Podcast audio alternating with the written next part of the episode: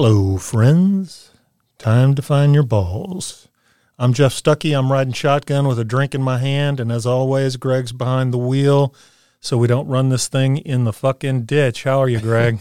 I'm good. I think today we'll be able to keep it on the road. I take that as a personal challenge to see oh, no. how quickly I can derail this thing. All right, I got you. Go ahead. So, what we want to discuss today is a couple of things that are really related to just the soul, if you will, of man made. One of those things is, as we've discussed, that men are in crisis, according to the American Psychological Association. And two of those crises that we really want to emphasize are one, that men struggle identifying vulnerable emotion, right? So we can do anger and we can do happy, but anything else, we have a really difficult time uh, expressing those things and even experiencing them. Yeah, it's not. You mentioned before, it's not just being able to express it, but we may not even have that feeling. We don't even know that that's a feeling that we're having. Yeah, and that directly goes into why we are so good at two things that we don't want to be particularly good at, which are addiction and suicide. Uh, we are way too good at both of those things. And it goes into, as we've talked about before, that kind of lack of socialization, you know, big boys don't cry sort of thing and suck it up. Then when we start to feel those, we get so uncomfortable by the unfamiliarity of them. And then it'll also kind of cause us to question our identity. I shouldn't be feeling this. Why am I feeling this? And so that's where we will then start to engage in compulsive behaviors. Alcohol, porn, men like porn. We love that shit because it numbs us out. Those kinds of things.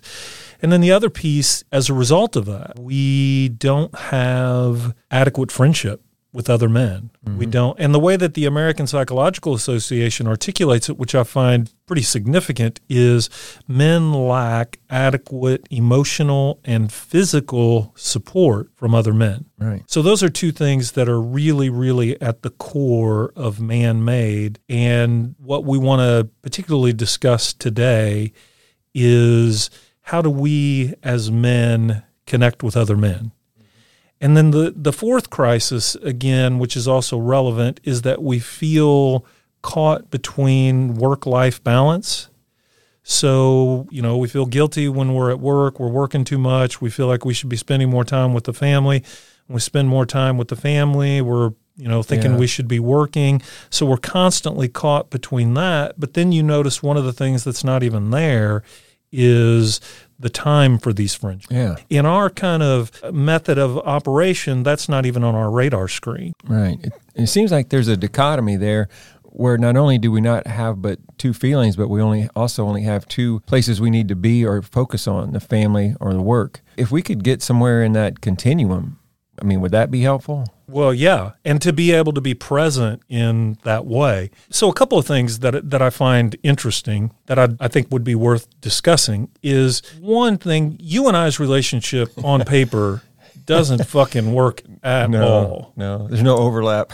I'm kind of curious. Do you get flack for spending time with me? Oh man, be honest. Like I, it ain't gonna hurt me. I don't have feelings, but I would imagine that you hear with a high level of frequency. Why are you hanging out that, with that guy? That's the key word. Why? I mean, they just people look at me like, why? It's like, what do you mean? You know, it's Jeff. He's a he's a nice guy, he's a good guy. And then they just, they're kind of shaking their head. and as we know, you don't like people that sort of like you. This lukewarm stuff doesn't work. People are going to love you or despise you. Well, I actually say that in my informed consent when I meet with a new uh, okay. patient that there's a high probability that at the end of this hour you're going to be like, dude, I can't fucking handle you. Because yeah. if I'm a lot of things, but I'm not vanilla. Right. If right. you go on my Google reviews, dude, you got 105s and 80 ones. There is no three. Not a single three on there. Um, okay. So yeah, so that's and, and we'll kind of explore that a little bit, um, the differences of our relationship, and the reason I think that's important for the reasons that we've also discussed, but also we find ourselves just socially in a time of such fucking hyperpolarity, mm-hmm. and it is a a form of tribalism that really is just if you're in my tribe, you're for me. If you're not, and this is an important concept, I have contempt for you. And one of the things that we find in marriage therapy is that when there's contempt, when one partner or the other thinks that they are superior to the other, Yeah. it's fucking done. Right. The question is not will you get divorced, it's just when will you get divorced? Yeah. And when one person puts themselves in the position of superiority over the other, then they're justified in anything that they do. It then shifts us from the goal in a marriage or any healthy relationship is what we call an infinite game. And the rules of an infinite game are maximize the number of winners and ensure continuous game play. Infinite games are games of relationship. Okay. So, like in a marriage, the idea is is everybody wins and you keep it going. And that's the goal. Yeah. Okay. Is that if we're having conflict, we want to find a solution that's best for both of us so that the game continues. Yeah. But when contempt enters in, then we shift over to a different kind of game, which we're more familiar with, which is what we call a finite game. Mm-hmm. And a finite game is has two basic rules. One is the game is designed to end, much like an athletic event, right? Yeah. The kinds of things that we think about. They don't play, you know, the goal of an athletic event isn't continuous play so that the game goes on. The game ends and it's what we call zero sum one winner, one loser. And so when contempt enters into a relationship, I'm superior to you, then necessarily in the subconscious of the relationship, we shift over into now playing a finite game. And it's about one winner, one loser, game over. And so we're starting to see that much more in our social interactions rather than a engagement in an infinite game. Let's find ways to maximize the number of winners and continuous gameplay. We can't solve a problem to save our lives. If you come to me with a solution in this environment that we find ourselves now, it's about invalidating your solution. It's not about the merits of that solution or adding to it or continuing the discussion. And so when you think about that and then you think about the crisis that men are already in, how the fuck do we make friends? Yeah. Yeah. We're, we're more caught up in either winning, like you said, or finding something that we disagree on because that's that's just the culture around us. Right. And it and it really is I often hear because these are the crowds that I, you know, travel in, discussions about tribalism. And typically tribalism has, at least in the conversations that, that I've heard peripherally, has more of a negative connotation. And the the reality is we all are members of tribes. The critical question is what kind of tribe? There's a sociologist by the name of David Logan, uh, and he's done a lot of work in this area. And he he has identified five kinds of tribes. The lowest level one tribe, its moniker is "Life Sucks," and these are your mass killers. These are your people that think life sucks and should be destroyed. And your school shootings, those kinds of things are that level one. And when you think about that, it's like, man, we're fucked. Yeah.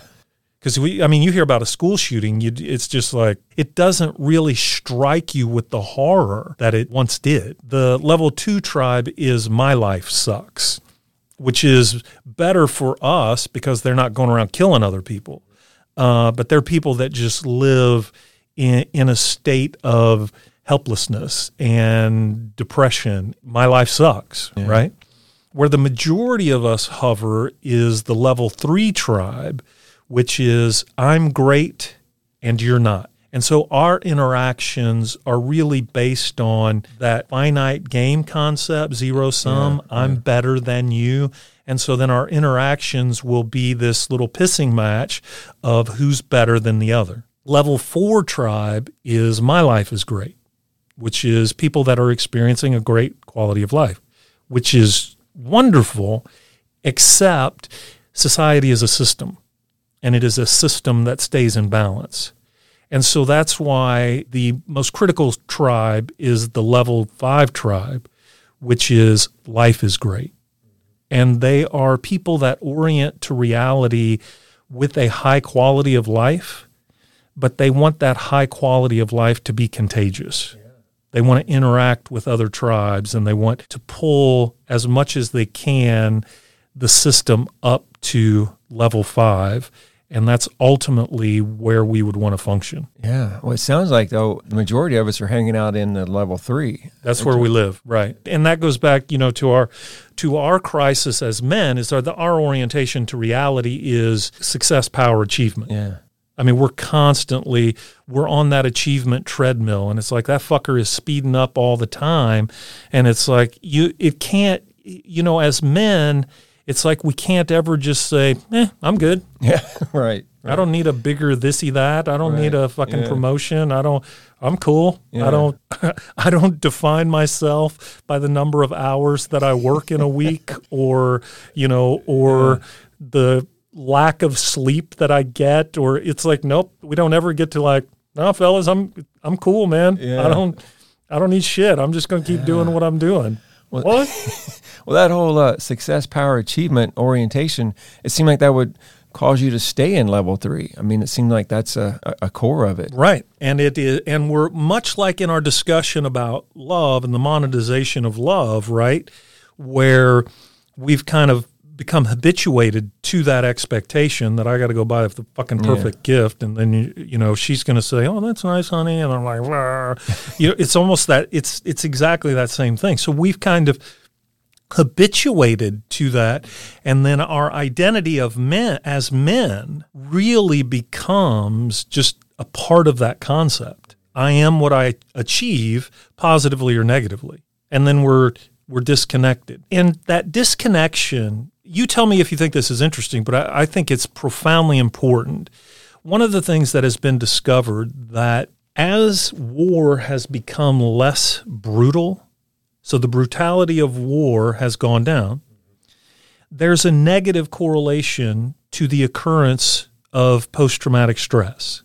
So one would think it would be more intuitive to think that, you know, since we're not cutting each other's arms off with swords anymore, there's a greater separation from the brutality Yeah. that the post traumatic stress would go down. Now, war is war. I'm not. That's not. I'm not like.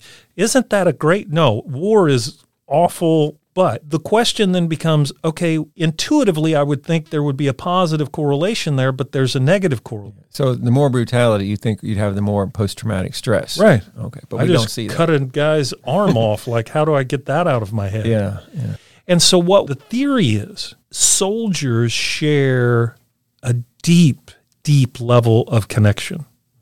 Like the word that they use, and rightly so, is brotherhood. And so they have this. It's fascinating because I wish I could remember the guy's name, um, but he he was a, uh special forces officer, and they've asked this question of of guys that have done incredibly heroic things many times, and they always have the same answer. The question being, how how were you able to do such incredible things?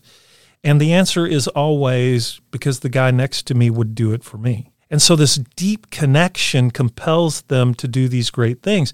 And so then the theory suggests that when they come home from war and they lose that connection, they don't have that what we call secure base. Right. Right. All of the sudden that post traumatic stress just starts to to bubble to the surface because they went from a place of profound connection that enabled them to endure an incredibly high level of stress into a place of disconnection Yeah. Yeah. to where they become completely overwhelmed. Yeah. And they're still dealing with the horrors that they saw and experienced, but they don't have any connection to work through it.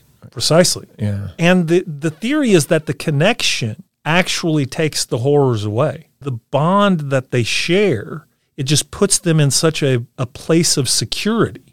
A- And that again is part of the problem is that this deep level of connection for us as men, it's so foreign to the discussion. Uh, You know, we're not even talking about it yet to a point that we can start to get comfortable Right. with it. It's just like, uh, uh, dude, what? Yeah. Did you watch the game last night? Right, Or right. Whatever version of that. Yeah. So when you think about the fact that soldiers share this deep connection that allow them to endure such a profound level of stress as war, and then it's when they lose that connection that that profound stress starts to affect them. You can see how that relates to the crises that we as men are going through, right? Oh yeah. is that one, our first crisis is that orientation to reality that we always have to be achieving something, right? So there's our external stress. Yeah. We're uncomfortable feeling vulnerable emotions, being needy. You know, and that's one of the things when you look at a relationship between soldiers, it's like it is overwhelmingly explicit. We need each other. Yeah, that's just part of your connection there. Right. And then that adequate physical and emotional support from other men. So if we lack that, you can start to see why we are so good at addiction, why we are really, really good at getting into things that just numb us out, Yeah. that seemingly fill that void that can't be filled. And that's what that's when it starts to take on these compulsive natures. I can't drink enough, I can't gamble enough, I can't whatever it is, it's it's you know, it's trying to fill a hole a bucket that's got a hole in it. Yeah. Yeah. And and what we were lacking all along was the connection with someone else that would more or less experience that with us and, Right. and give us meaning for going through it. Yeah, exactly. So the first step is the understanding and recognition of that. That fuck, that's true, man. And that's hard. You know, it's really, yeah. really hard for us to admit that I need, Mm-hmm. and then to have a conversation with another man about the need that I have. Right? Like, man, I'm fucking. Life is kicking my ass today. Like, I just, I don't know if I've got what it takes. Yeah. And then for another man, suck it up, man. You got to pull yourself up by bootstraps, man. What do you mean? Come on, you you know. That's kind of our first inclination because I'm freaked out by your vulnerability. Like, whoa, dude, Right. not that kind of You know the- relationship, you know the code here now. right? So I give you some kind of fucking pep talk or something that does absolutely no mm-hmm. good, so that you'll put your vulnerable feelings away, so that I don't feel vulnerable. And so the first step is just a true recognition of that. That that's just the truth. I mean, as men, we need each other yeah. and that's you know and that's something that i can say about you and i's relationship i need my relationship with you mm-hmm. i'm fond of saying that i'm a fire hose wide open and sometimes i put out fires and sometimes i spray innocent women and children. And it's like i need you to point me in the right fucking direction. Otherwise i'm probably going to do more harm than good. Yeah, yeah, I get that. I, I did want to say it looks like a, a key element is you could be vulnerable, but it's on the next guy, the guy you're talking to, to accept that and then offer some vulnerability as well. And stay in that. I mean, and I wish I, I wish I had like a great answer about. Well, here's the five steps that you need Yeah. to do, and I could probably make them up, but I'm totally making them up. Vulnerability for men is like if we have been in a dark closet our entire life, and when somebody says a positive emotion to us, it's like somebody opening the door and turning the light on conceptually that's good, right? But it's like, dude, what the fuck? Turn the God, what are you doing, man? Right. So there's just an adjustment period Yeah. that's uncomfortable. I don't have a good answer for that except if you will be the assertive one, if you'll be the one that takes the first step with the confidence that I know you need this too. Mm-hmm. That assertiveness there is a it, it's what we call self-efficacy we'll talk about that some other time but there is a validation of self when i know this and then i assertively act on it there is a sense of confidence and security that comes from that but it is just uncomfortable it's like if you're out of shape physically i can't make getting into shape comfortable Right. Right. now, once you're there, it's a hell of a lot easier to maintain it than it was to get there. But in the beginning, There is no shortcut for that discomfort. And that's the exact place that we as men need to be. We weren't socialized to spend time in that space. So why do you think our relationship works? Because it it absolutely should not. Do you ever think about this? Uh, I do. I do. I think it started with what you mentioned, the vulnerability. You know, we were okay sharing what we thought was messed up in our lives. And, and I do want to make it clear that this is it's not venting or ranting, although you're definitely comfortable there. I, I'm very comfortable there. But, but we're not advocating for guys to get together and just vent and rant. Or self any kind of self pity. It's Yeah. certainly not. Oh, poor. It's yeah. That Yeah. that is an important distinction. It is certainly not that. Yeah, and and I think when we first started talking regularly eight nine years ago, it was like, yeah, there's some there's some mess going around in life, and we're going to admit that, but we're not going to live in it. And whatever I would share with you, you might offer something good, but at least you would acknowledge, yeah, that that is messy, you know. There, I, you know, the tipping point for me. I, I have told this story before, and I'll tell it again because it, this was the game changer. So, I was just coming out of my divorce, and I was a psycho person. like, Yeah. I mean, if there was a shitty, stupid choice to make, I made it. That's right. And I remember, I mean, I vividly remember this. You and I, we were sitting, we were having coffee, and you told this story about a Corvette that you had. And and this was in the midst of you telling me everything is all right, and I'm knowing it's not true. That that is an important distinction. Yeah. That's right? Because I was trying to buy my own bullshit. yeah, yeah, and it's usually pretty convincing, but. I can convince myself of pretty much anything. And so you start telling me about this Corvette, and I'm like, what the fuck? Has he not been listening to me? Like, well, I don't give a shit about your Corvette. And do you, it'd probably be better if you told the story. Like, if you can recreate it the way that you told me. Yeah, well, so the Corvette looked really nice uh, from a distance. I, I like polishing that car, making it look good. But the thing about it was, I knew not to take that out of the neighborhood. I never drove it any further than I was willing to walk back. and uh, and then, then there was a pause, and you're like, "What the heck?" And I'm like, "Jeff, you're that Corvette." and that, like, which to show how delusional I was at the time, I got it maybe two days later. Yeah, yeah. I think I was sitting in session. I was like, well, that motherfucker, I don't think, what do you mean I'm that Corvette? And it's like, that moment was, holy shit, here's a guy that is willing to tell me what I need to hear, not what I want to hear.